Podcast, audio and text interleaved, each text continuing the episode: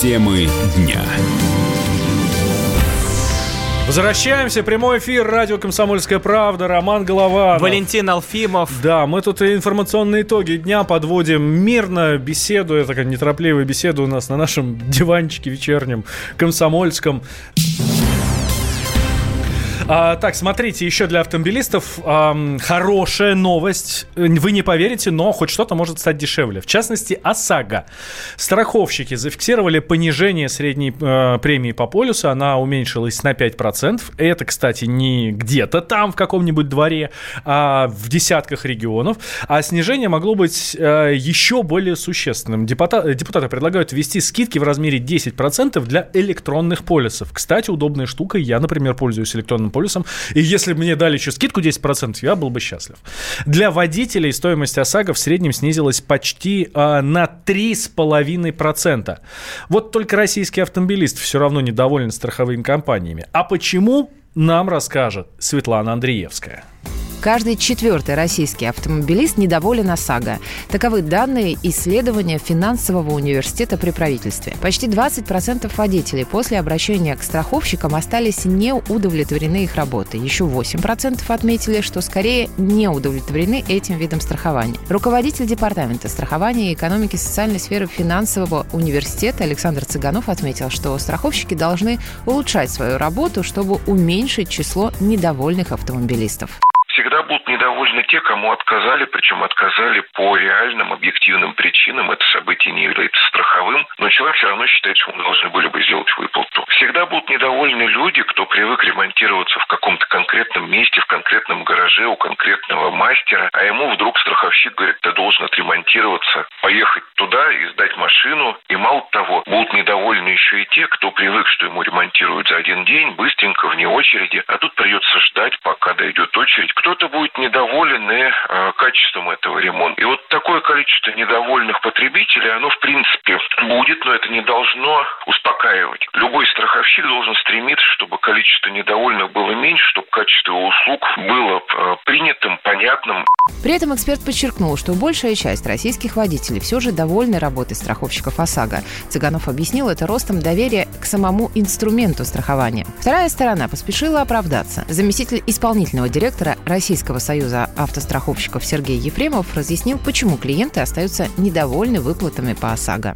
Здесь нужно понимать, что когда идет выплата денежными средствами, то это идет за минусом износа транспортных средств, а у нас сегодня средний возраст транспортных средств в России старше 10 лет. То есть получается, что практически износ составляет больше 50% транспортного средства. А если машина едет все-таки на ремонт, тогда износ идет через страховую компанию. То есть страховая компания берет износ на себя и сама его оплачивает. Поэтому не все граждане это понимают, не все граждане знают. Почему-то многие хотят сегодня все-таки получить выплату денежными средствами, а для того, чтобы самим решать вопрос, где, как ремонтировать и ремонтировать ли вообще. Ефремов рекомендовал ремонтировать машину с помощью страховых компаний. Ну, вот как-то так. Хотя, слушайте, ну вот эти цены, вот эти цифры уменьшилось на 5%, 3,5%, где-то там что-то кто-то... Да не чувствует это. Валь, вот ты ну, голос народа. Вот, Давай. Тебе ОСАГО. Да. Как? Хорошо, плохо? Слушай, у меня ОСАГО очень дешевая. Правда, очень дешевая. Я сейчас, я даже уже не помню, потому что я в сентябре заключал. У меня скидка 50%. Это стаж плюс безаварийная езда. У меня скидка 50%, и я в этом плане идеальный совершенно клиент э, страховых компаний. Тут, То есть ты просто дай отдаешь деньги, и они тебе да. ничего за То это есть, не дают? По-моему, тысячи четыре я там плачу в, ми- э, в год. 4 тысячи рублей в год. Это не очень много. Но случаи бывают разные, водители бывают разные. Ты можешь где-то кого-то поцарапать, может быть случайно, может быть не случайно, ну всякое бывает, да. И за это совершенно бешеные деньги.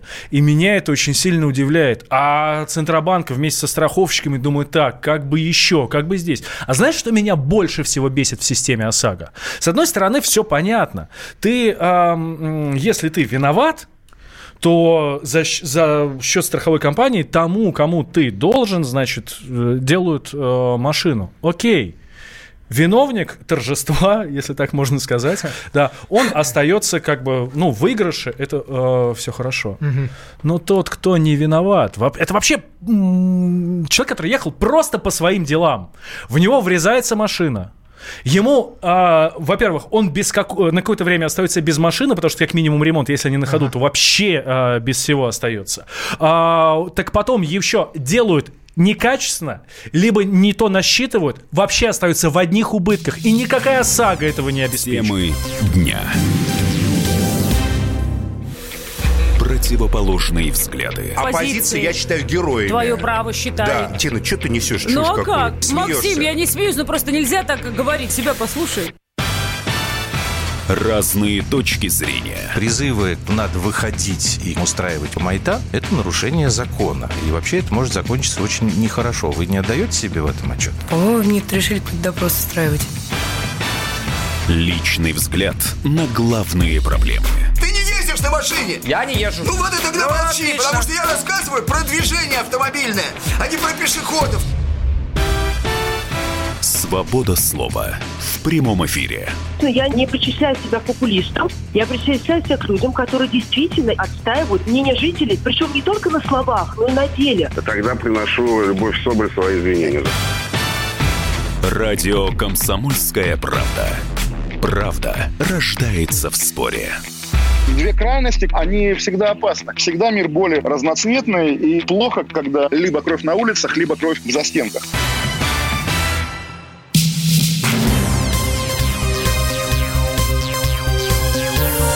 Темы дня. Радио «Комсомольская правда», прямой эфир. Мы вас приветствуем, подводим информационные итоги дня. Меня зовут Валентин Алфимов, рядом со мной политолог Михаил Синельников Аришак.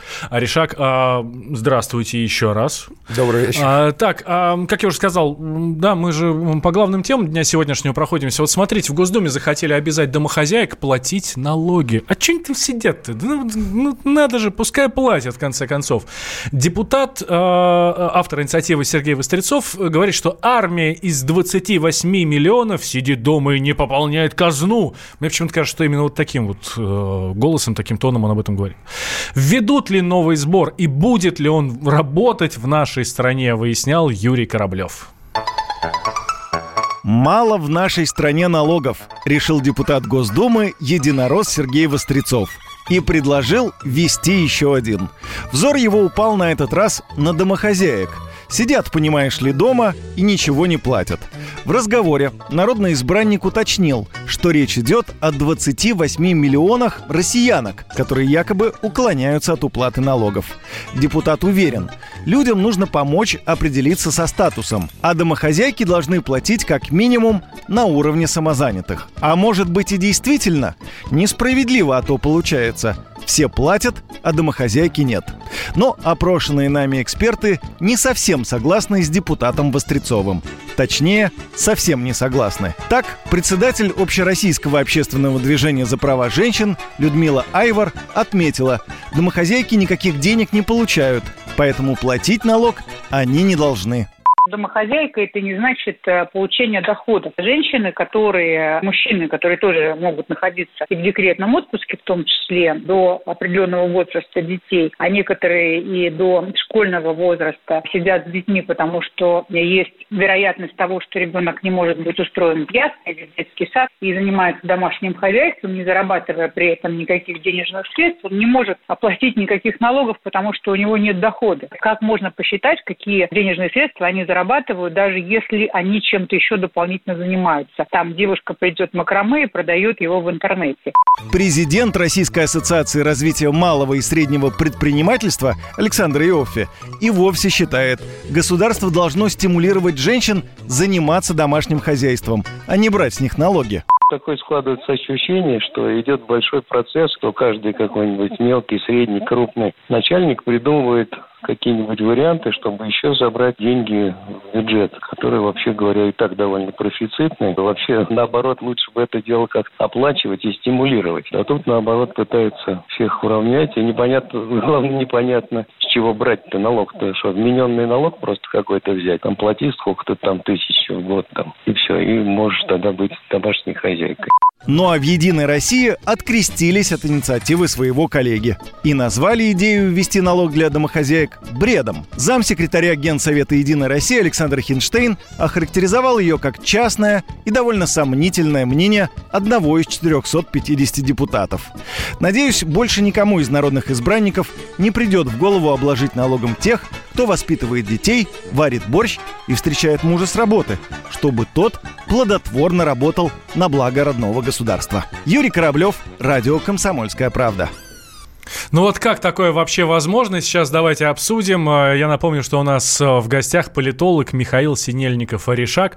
А, Михаил, ну как вообще может прийти в голову идея обложить домохозяек налогом? А это, я скажу как. Это... А я скажу как. И это мнение какого-то одного идея... депутата или достаточно ну, расхожее? вам сказали, что это мнение одного, но она могла, сказать, там, бредовых инициатив э, достаточно. И проблема в том, что нет ответственности. Вот был в древности такой красивый обычай. Человек, который предлагает какой-либо закон, выносит его на голосование, ему накидывали петлю на шею и ставили на табуретку. Вот если закон отклонялся, да, а вот, табуретка выбивалась, и человек подвешивался за шею. И а, прежде чем предложить то или иное так сказать, новшество, Но по которому могут жить люди. Да, ну, слушайте, у каждого у нас есть какие-то определенные показатели. Вы, например, должны провести там в эфире столько-то часов, да, а, там, рабочий сделать столько-то деталей, там, сказать, фермер посеять такое-то, собрать количество урожая, я не знаю, там, банкир раздать какое-то количество, э, э, там, сказать, кредитов, собрать эти кредиты, проследить. Да, да, да, да.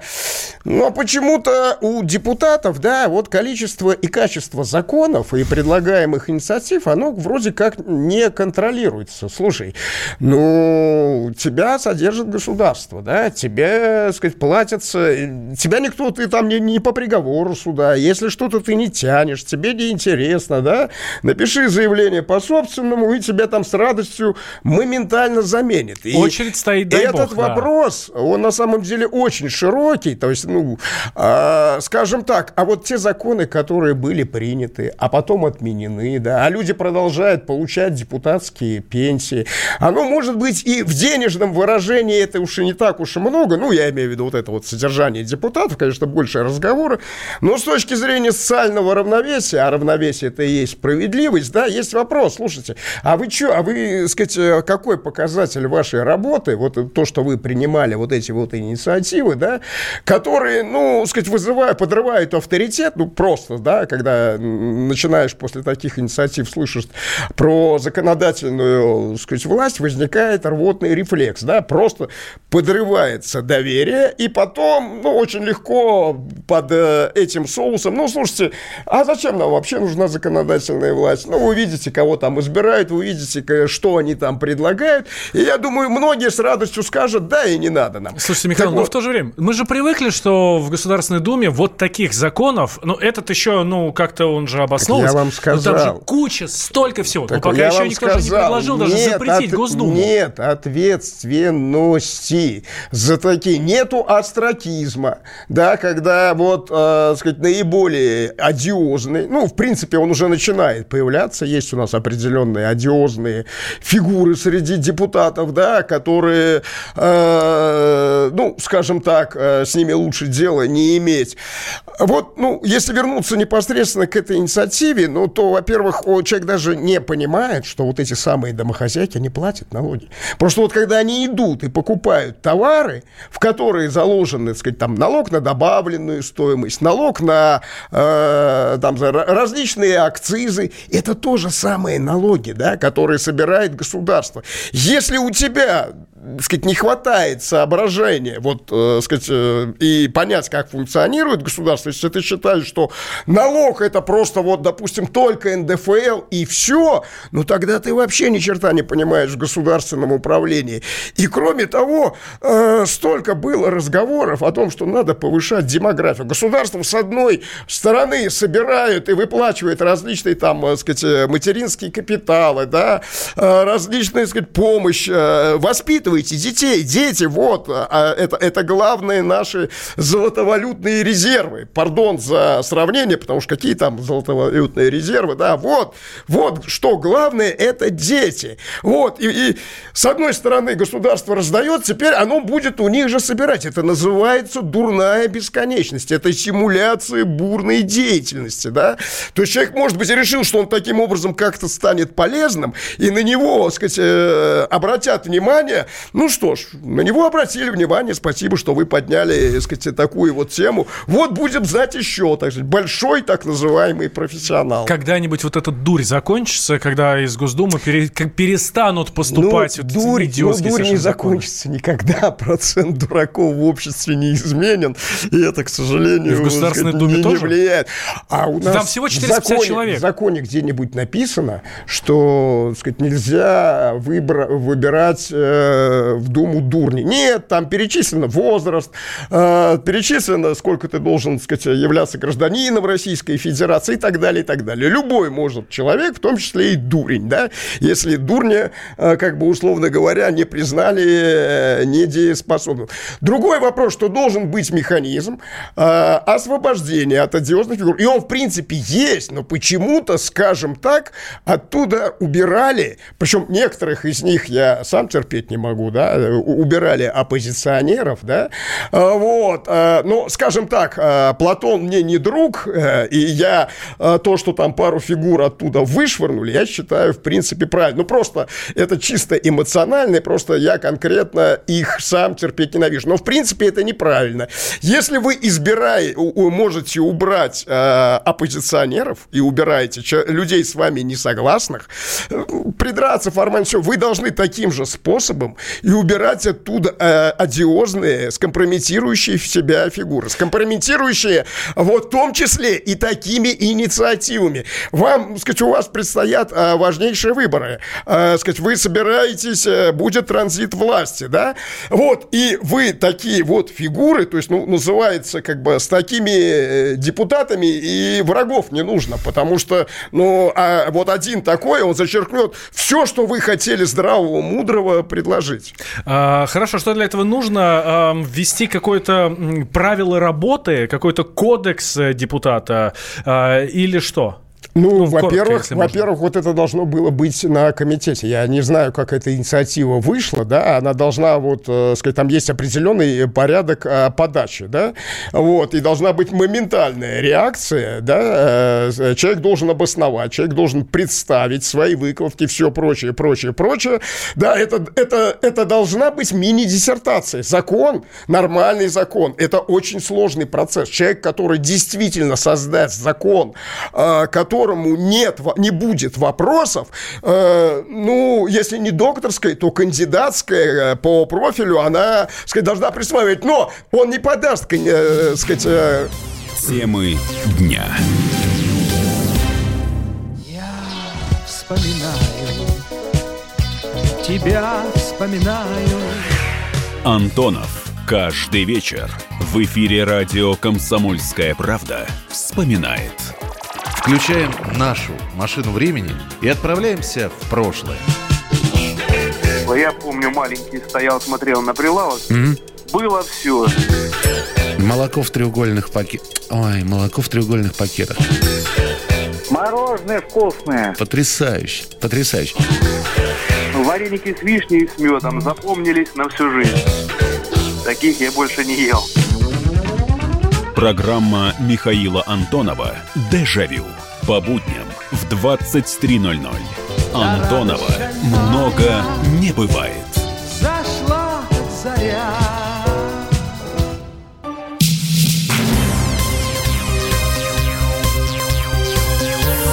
Темы дня. Так, возвращаемся мы в прямой эфир. Радио «Комсомольская правда». Меня зовут Валентин Алфимов. Рядом со мной политолог э, Михаил Синельников-Решак. Э,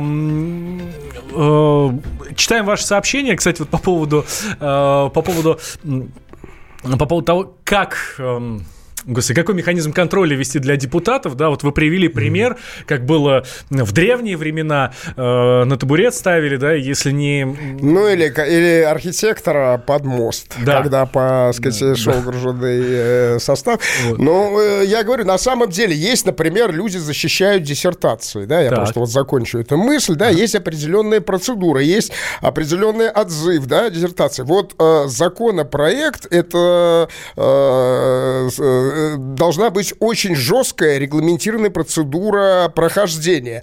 До момента общественного обсуждения, а я считаю, что очень многие законопроекты э, должны а, обсуждаться, я считаю, что у нас, так сказать, э, должны проводиться более легко механизмы референдумом, да, и в конце концов, либо мы прекратим лицемерить, что у нас народ определяет, да, потому что, ну, спросите, например, сейчас народ про смертную казнь. Ну, либо мы, так сказать, не, э, сказать, у нас действительно определяется, и, и тогда действительно важные вопросы э, должны выноситься на, сказать, референдум, да, может быть, даже у, учредить специальный день референдума. Есть день выборов, а есть день референдума, и, допустим, раз в год, и какое-то количество вопросов, они, конечно, должны быть важными и значимыми, выносить, и в этот день люди будут идти за них голосовать. Может, даже как-то с выборами совместить. В Америке, кстати, совмещено, да, там, э, да, сказать, э, да, выборы идут за всех, э, там, за все ветви, начиная там от президента, заканчивая там попечительским советом школ, в том числе изменения в законы, да, которые, собственно говоря, голосуют. И, Причем в каждом, в каждом штате могут да, в каждом быть свои, штате, да, там, еще, сказать, там, изгаляется да, по-своему, но это я так, для примера, что в этом нет э, ничего такого а, а, а, особенного. И, но до, э, сказать, до того, как этот закон выкладывается в публичное пространство для обсуждения, вот такие идиотские инициативы, они не должны покидать и тем самым давать повод для пиара, да, потому что как, какой-никакой пиар, да, вот, э, человек может и так рассуждать, ну да, закон-то не примут, сколько было таких вот дровишек, которые вот так вот подкинут, в костер разожгут, э, сказать, страсти, да, а потом вроде как и никто ничего принимать и не хотел. Вот за это тоже должна быть ответственность. Это, это в конце концов, важные государственные документы. До того, как, э, сказать, закон поступил на стадию обсуждения, э, они не должны такие инициативы баламутить народ. И еще одна тема, которую очень хотелось бы с вами обсудить, это Российский центр изучения общественного мнения, который мы больше знаем как в ЦИОМ, провел опрос, э, судя по которому половина россиян, 51%, считают, что длительные новогодние каникулы, вот с 1 по 8, которые у нас есть, установленные аж, кстати, 15 лет назад, мы забыли уже, даже привыкли к ним так хорошо, а 15 лет назад они же были введены, а, были удачным решением. Ваше мнение по этому поводу? Хорошо или Да вы знаете, вы Благо тоже, или зло? Вы, вы тоже так интересно говорите. 51%, а 49%. А ведь это тоже немал, не маленькое число, э, так сказать, народ. Я бы вообще... Только треть говорит, я что, предложил, что это плохо. Я предложил бы а, отдать это на откуп работодателям. То есть, условно говоря, есть определенное количество праздничных дней. Да, их в год столько-то. А, зафиксировать, допустим, праздники на, э, сказать, э, определенные, ну, допустим, вот понятно, что первое, там, я не знаю, там, восьмое, 8 марта, ну, 9 мая, которые, ну, действительно являются, что бы то ни было, э, праздничными, да. А вот это вот количество вакантных дней э, я бы на, с точки зрения работодателя и работника, то есть ты их можешь получить к отпуску, вот, а, э, а можешь их использовать как каникулы, можешь одной кучкой использовать, можешь разбить, ты же отпуск, э, сейчас люди тоже могут, могут разносить, да, неделю да. тогда, неделю тогда, и я вот эти вот дни я бы все-таки отдал на откуп э, работодателям и работникам, чтобы решалось э, в одном отдельном э, коллективе. И мне кажется, таким образом можно ну, определенный паритет э, между довольными и недовольными соблюсти. Хорошо, ну а государственные службы, ну, государственные структуры, ну, они же не будут работать. А, нет, государственные структуры, те, кому положено работать, они будут работать без всякого, сказать, праздники, не праздники, да. Вот Вот. А, а если вы имеете в виду те государственные службы, которые, ну, сказать, какие-то там присутственные места и прочее, прочее, прочее, прочее. Вот, во-первых, это не так много, не такое большое количество людей, и я считаю, что вот они, э, сказать, э, могут получить, я думаю, многие выберут денежную компенсацию. Михаил Синельников, Варишак, политолог был в нашей студии. Спасибо, друзья, что были сегодня с нами. Это радио «Комсомольская правда». Мы нашу программу сворачиваем, но эфир на этом не прекращается. Не прекращается. Слушайте «Комсомолку» всегда и везде. Иркутск. 91,5. Воронеж. 97,7. Краснодар. 91,0. Тюмень. 99,6. Анапа. 89,5. Владимир. 104,3. Барнаул. 106,8. Екатеринбург. 92,3. Санкт-Петербург. 92,0. Москва. 97,2. 97,2. Радио «Комсомольская правда». «Комсомольская правда». Слушает вся страна. Слушает вся страна.